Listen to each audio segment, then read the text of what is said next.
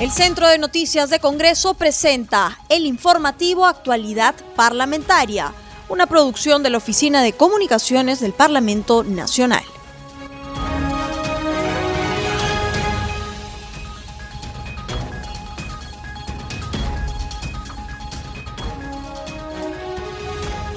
Bienvenidos al programa Actualidad Parlamentaria, una producción de CNC Radio del Congreso. Este programa se transmite en las regiones de Arequipa, La Voz del Valle, en Ayacucho, Radio WN, en Cusco, Radio Huaynapichu 100.17 FM, en Huánuco, Radio Chalon Plus, en Junín, Radio Tropicana de Satipo. Los saluda Rómulo Vargas y los acompañaré en esta jornada informativa.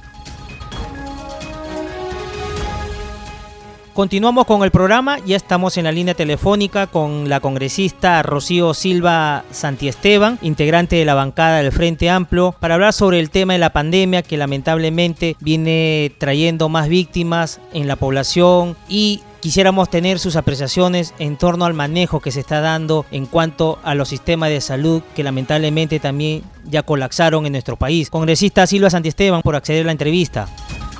Eh, mira, en relación con el tema del sistema de salud, pues lamentablemente no se ha podido desarrollar una estrategia eficiente para aumentar las camas UCI, para, digamos, eh, permitir también que los eh, trabajadores de todo el sistema de salud puedan tener eh, también un doble trabajo, a pesar de que nosotros ya hemos dado eh, la, la ley en el Congreso. Y me parece que también habría que hacer un mea culpa sobre la situación del Congreso, ¿no? Porque creo que el tema de la vacancia le quitó muchísimo, muchísimo tiempo a la prevención de una segunda ola. Congresista Silvia Santiesteban, y en torno a las declaraciones que ha brindado la presidenta del Congreso, la congresista Mirta Vázquez, referente a esta reunión que ha sostenido con el Consejo de Estado para ver el tema del proceso presidencial y los protocolos, se van a extender los horarios también de la votación para que la población vaya con tranquilidad y sin hacer tumultos. También se, se va a promover el teletrabajo acá en el Congreso debido a la pandemia. ¿Qué alcance nos podría dar?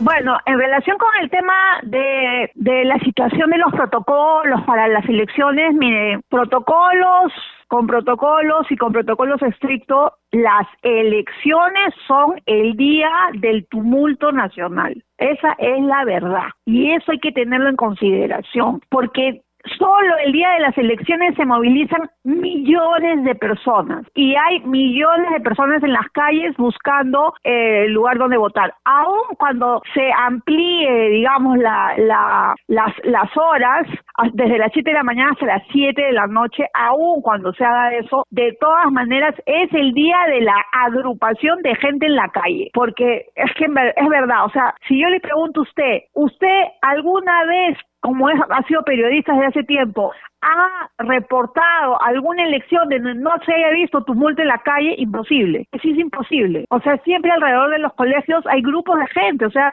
siempre hay colas, siempre. siempre. Y, y, y nos referimos a todo el Perú, a todo el Perú. Así que el día de las elecciones es el día del contagio nacional. Y eso hay que tenerlo en consideración, y eso hay que saberlo. Por eso, los protocolos tienen que ser estrictos. Por otro lado, nosotros la semana pasada tuvimos una reunión de la bancada con el presidente Sagasti y nosotros y yo particularmente le pedí que por favor planteen los protocolos para la campaña electoral, porque por ejemplo ya eh, eh, se, he sabido que, el día de ayer se, eh, digamos, eh, cerró una, se, se, se evitó que se realice un supuesto pasacalle en comas de un grupo de gente de Frente Amplio. Y me parece bien, o sea, al contrario de lo que dicen algunos de mis compañeros, o sea, ¿por qué? Porque no se pueden hacer ese tipo de, pasacalles en, en esos momentos. Ahora, yo sí vi el video y, realmente la gente estaba muy separada y había un espacio en que, había una distancia social, pero de todas maneras,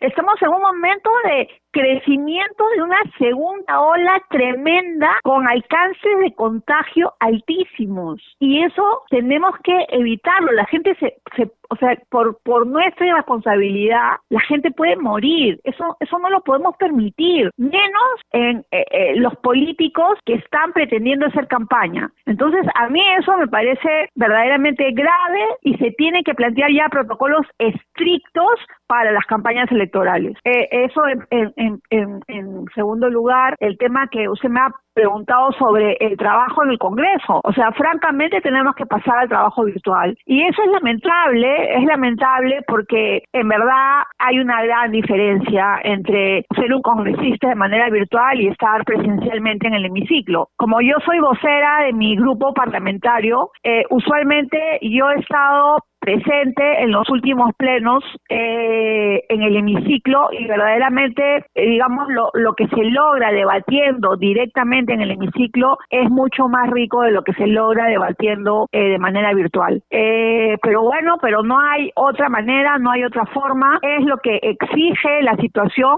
y es lo que debemos de respetar. Y personalmente yo también estoy quedando eh, eh, con mi despacho en, en, prácticamente cerrar el despacho y regresar al despacho virtual y bueno, claro, articular con la secretaria por el tema más bien de, eh, digamos, eh, de, materiales, de eh, el, siempre la estafeta que llega, en fin, ¿no? Pero bueno, estamos regresando al tema virtual, ¿no? Y bueno, es lamentable, pero eso es lo que nos corresponde a nosotros, porque nosotros debemos de proteger a los trabajadores del Congreso. Eso es una tarea importante.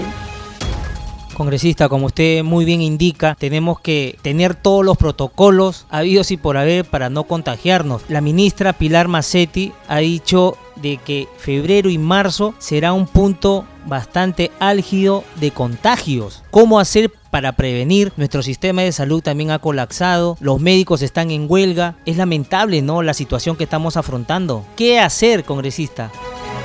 Bueno, mira, la, verdad que es, es, una pregunta muy fuerte, pero yo lo que creo que es algo fundamental, importantísimo, es que nosotros tenemos que fortalecer la primera línea de prevención. Y la primera línea de prevención es eh, los centros de salud. Y eso es algo que no se está haciendo. Y creo que a partir de, eh, digamos, que los centros de salud puedan fortalecerse, que puedan tener médicos en primer lugar, porque una de las cosas que me comentaba el ex ministro Víctor Zamora cuando yo le he reclamado sobre ese tema, me decía, bueno, pero ¿cómo fortalecemos la primera línea si la mayoría de médicos y enfermeras eh, son personas vulnerables que habían pedido licencia para no estar en los centros de salud? Bueno, ese es un problema. Entiendo que hay muchos voluntarios en esos momentos que circulan por todo el país yendo de un lado a otro como médicos, como enfermeras, licenciadas, etcétera. Y bueno, lo que se tiene que fortalecer, o sea, siempre esa, esa circulación de médicos en el Perú ha estado en función de las camas UCI, de llevar, digamos, médicos especialistas Cusco, a Loreto, etcétera, pero también se tiene que pensar en llevar médicos especialistas a los centros de salud, porque los centros de salud son los de prevención del coronavirus. Y, y, y creo sí que se tienen que tomar medidas más drásticas en relación con los aforos, en relación con el tema económico y con la circulación de las personas, porque estamos verdaderamente subiendo de una manera eh, en picada, ¿ah? subiendo así hacia arriba, eh, digamos en contrapicado a, a, cifras que espero no, no se no se vuelvan cifras eh, tremendas, pero se tienen que tomar decisiones más estrictas, ¿no? Yo yo sería la idea de los domingos cerrar, hacer, digamos, un, cierre absoluto, aun cuando yo sé que eso va a afectar eh, a, a, por supuesto, los negocios, etcétera, ¿no? Entiendo perfectamente que la gente también necesita salir de su casa para trabajar, eh, sobre todo los, los que están trabajando en el ámbito informal, pero realmente esa es, ese es el espacio donde se producen la mayor cantidad de contagios. Así es, congresista Silvia Santiesteban, la ministra de Salud dijo también de que los protocolos iban a haber un mejor diálogo con la población, pero usted cree que este diálogo de las políticas de comunicación del gobierno con la población no han sido las mejores?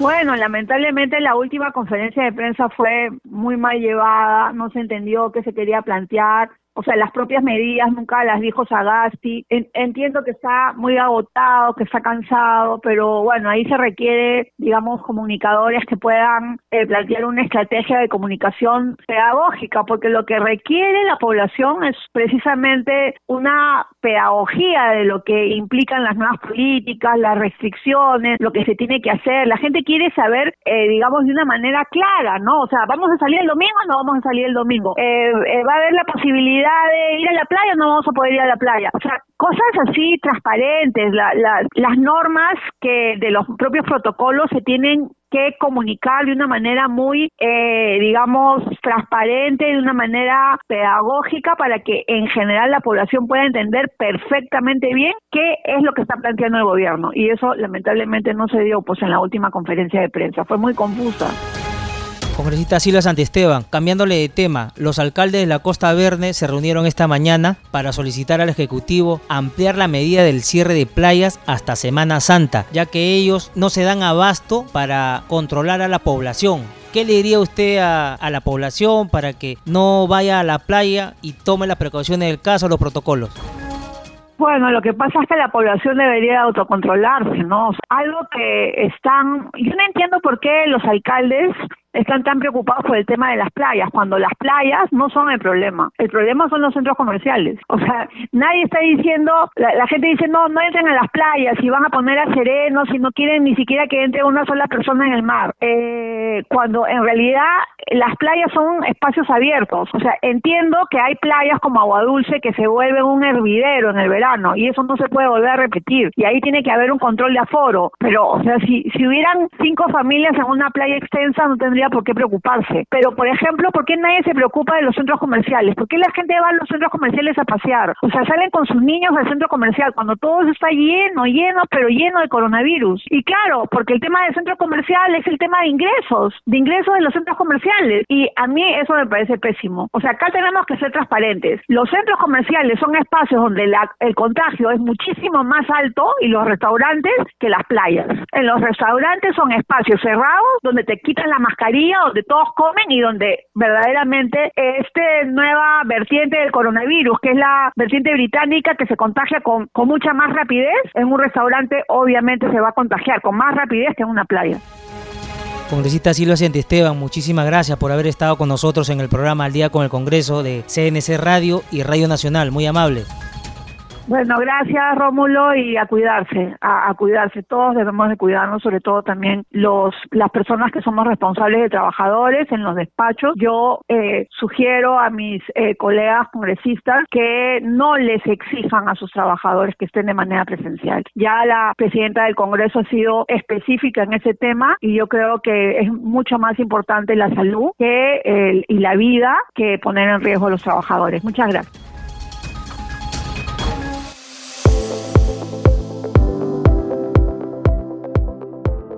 Ahora damos pase a nuestro segmento Congreso en Redes. En la línea telefónica estamos con nuestra colega de la multiplataforma del Centro de Noticias del Congreso, Estefanía Osorio, para que nos cuente las actividades de los congresistas en las redes sociales. Adelante Estefanía, te escuchamos. Gracias Rómulo por el pase. Hoy lunes 18 de enero del 2021 vamos a conocer algunas publicaciones de los congresistas en las redes sociales y también en el Parlamento Nacional. Sin antes saludar a todos nuestros eh, seguidores, a todos nuestros oyentes de las provincias del país, desde las regiones más recónditas del Perú también un saludo a todos ellos. Hoy 18 de enero empezamos con un gran aniversario, pues Lima está de aniversario y cumple 486 años de fundación. El Congreso de la República del Perú compartió este saludo en sus redes sociales. Lo conmemora con solidaridad y prevención. Además comparte tres datos sobre nuestra capital. Uno de ellos que en Lima se inició la vida parlamentaria con la instalación del primer Congreso Constituyente en 1822. En Twitter, el Congreso de la República compartió este mensaje de sentidas condolencias a los familiares y amigos del ex parlamentario Víctor Isolo Espejo tras su sensible fallecimiento. En el mensaje señala que este poder del Estado hace votos por la pronta recuperación de su esposa e hija. Seguimos con el congresista Juan Carlos Oyola, que indicó que a través de su cuenta de Twitter, a que ante la inminente segunda ola que estamos viviendo del COVID-19, se encuentra visitando los centros de salud más poblados de nuestro país. Y esta vez llegó a UMAI, donde constató la falta de oxígeno, medicamentos, equipos de protección personal y módulos para triaje. Indicó que lo que se tiene que fortalecer es el primer nivel de atención. Y por último vamos con el congresista Daniel Osea Yupra, que recordó en Twitter, un día como hoy, en 1911, nació en Andahuaylas el escritor, poeta, traductor, profesor, antropólogo y etnólogo peruano José María Arguedas Altamirano, reconocido por sus grandes obras literarias con una visión más rica e incisiva del mundo indígena. Muchas gracias, Rómulo. Así llegamos con el segmento Congreso en Redes. No se olviden de seguirnos en nuestras redes sociales. Estamos como Congreso Perú en Facebook, en Twitter y en Instagram. Hasta aquí llegamos contigo, Rómulo. Gracias, Estefanía. Nos reencontramos la próxima.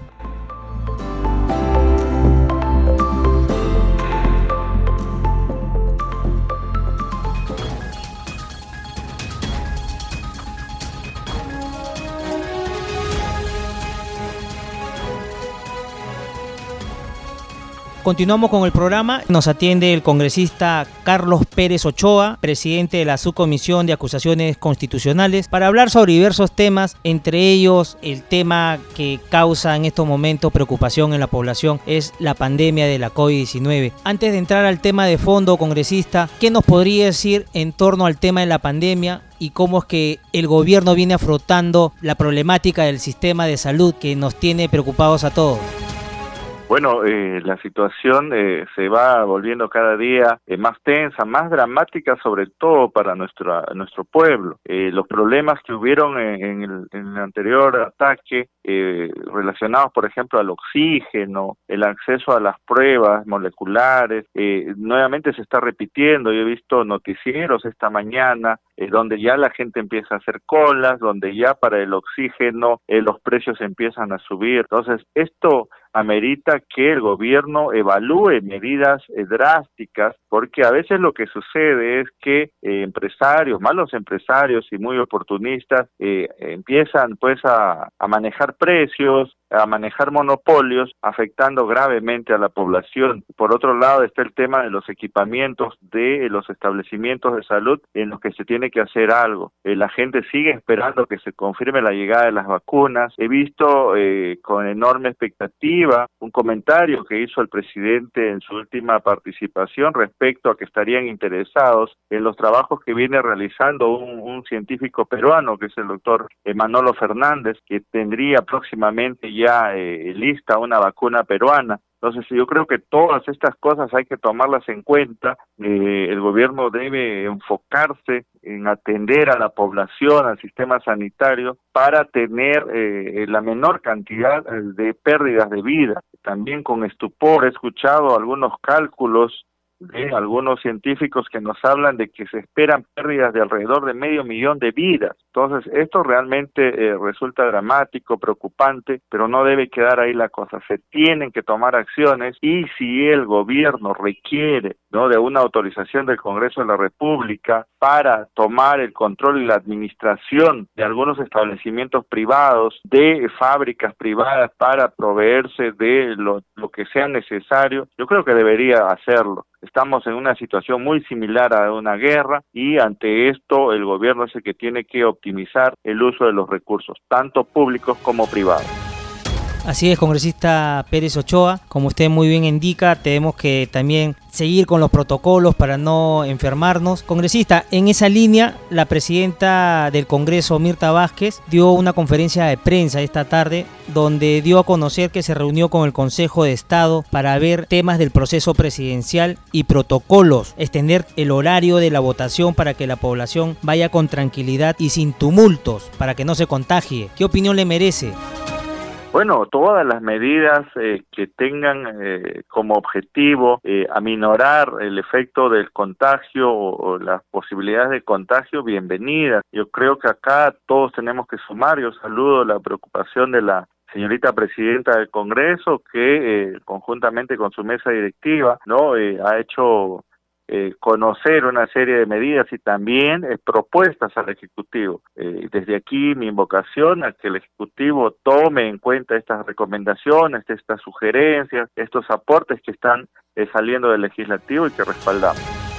Congresista Pérez Ochoa, cambiándole de tema, perdón, usted en horas de, la mañana convocó una, una sesión en su comisión para tocar el tema de Tomás Alaino Galvez Villegas, fiscal supremo. ¿Qué balance nos podría hacer en torno a los temas abordados? Sí, esta mañana se ha realizado la catorceava sesión ordinaria de la Subcomisión de Acusaciones Constitucionales y el punto de agenda eh, ha sido hoy día el ver eh, la audiencia eh, sobre la denuncia constitucional 364, donde la denunciante es la congresista Carolina Lizarra Houghton y el denunciado, el fiscal supremo Tomás Aladino Galvez Villegas, en una materia denominada juicio político. Eh, la audiencia se ha realizado eh, eh, con total normalidad, ha sido por sus características de la denuncia, ha sido una audiencia pública, ha sido visualizada por los diferentes canales que tiene el Congreso de la República, a diferencia de una anterior que por también sus características tenía la opción de ser solicitada como reservada por el denunciado. En este caso, teniendo en cuenta que se trata de infracciones a la Constitución, la audiencia ha sido pública y ha podido ser visualizada a nivel nacional. Eh, ha durado alrededor de cuatro horas y media, eh, donde ambas partes, tanto denunciantes como denunciado, han tenido la oportunidad de exponer ante los integrantes de la subcomisión sus argumentos a fin de que en los próximos días el congresista delegado, en este caso el congresista Franco Salinas López, eh, pueda elaborar su informe final, traerlo a nuestra subcomisión votarlo y proceder luego a elevarlo a la comisión permanente y subsecuentemente al Pleno del Congreso. Congresista Pérez Ochoa, y en esa línea de trabajo, los fundamentos dados a conocer por el investigado, ¿convenció a, a los congresistas en torno al caso que se le está siguiendo?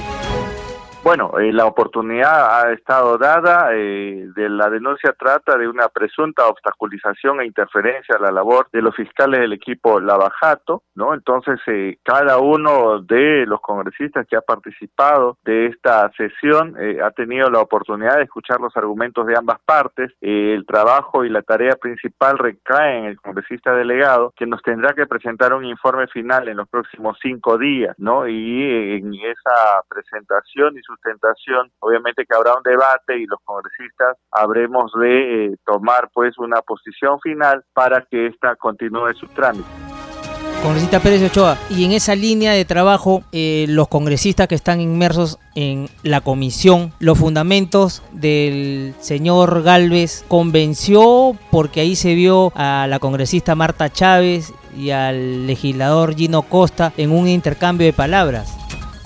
Bueno, eso es natural en este tipo de audiencias, se generan debates, eh, la participan eh, los congresistas exponiendo eh, algunas ideas, pero también haciendo preguntas. Eso es lo que sucede en una audiencia de este tipo y cada uno de los congresistas tiene pues forjada una opinión en base a este debate, en base a los argumentos de ambas partes y las expondrá en su debido momento cuando se tenga que tomar la decisión de si esta denuncia eh, prospera y continúa o en su defecto eh, sea rechazada. Congresista Pérez, ¿qué caso se le viene cuestionando, investigando al fiscal supremo Tomás Galvez Villegas? Bueno, eh, puntualmente esta, esta audiencia ha estado relacionada a la denuncia 364 por infracciones constitucionales eh, relacionadas a los artículos 39, 44 y 139 de la Constitución eh, Política del Perú, básicamente a eh, su uh, presunta participación en la obstaculización e interferencia del trabajo que venían haciendo los fiscales del caso del equipo especial del caso de la Bajat. En esa en ese ámbito es donde se sustenta la denuncia hecha por la congresista Lizarra. Perfecto, congresista Pérez Ochoa. Vamos a seguir de cerca la comisión que usted preside para tener más apreciaciones sobre el tema. Lo estaremos molestando, llamando para tener sus apreciaciones. Muchísimas gracias por haber estado claro con nosotros. que sí, Rómulo, de verdad yo te agradezco la oportunidad de poder eh, llegar eh, a través de tu programa y comunicar a la ciudadanía el trabajo y el gran esfuerzo que viene haciendo nuestra comisión en estas audiencias, en estas sesiones que muchas veces eh, son bastante dilatadas, pero que eh, únicamente pues nos aboca el eh, poder eh, llegar a la verdad de los hechos, el poder eh, aplicar la justicia tal como lo considera o lo contempla la Constitución Política y el reglamento del Congreso. Muchas gracias. Ya no hay tiempo para más, no sin antes recordarles que nuestro programa se transmite en las regiones de Cusco, Radio Tahuantinsuyo, en Ica, Radio Star Plus 95.1, en Junín, Radio Amazónica, en La Libertad, Radio Estelar Perú 106.9 FM, en Lima Metropolitana, Radio Eco, en Puno, Radio Satel. Conmigo será hasta la próxima.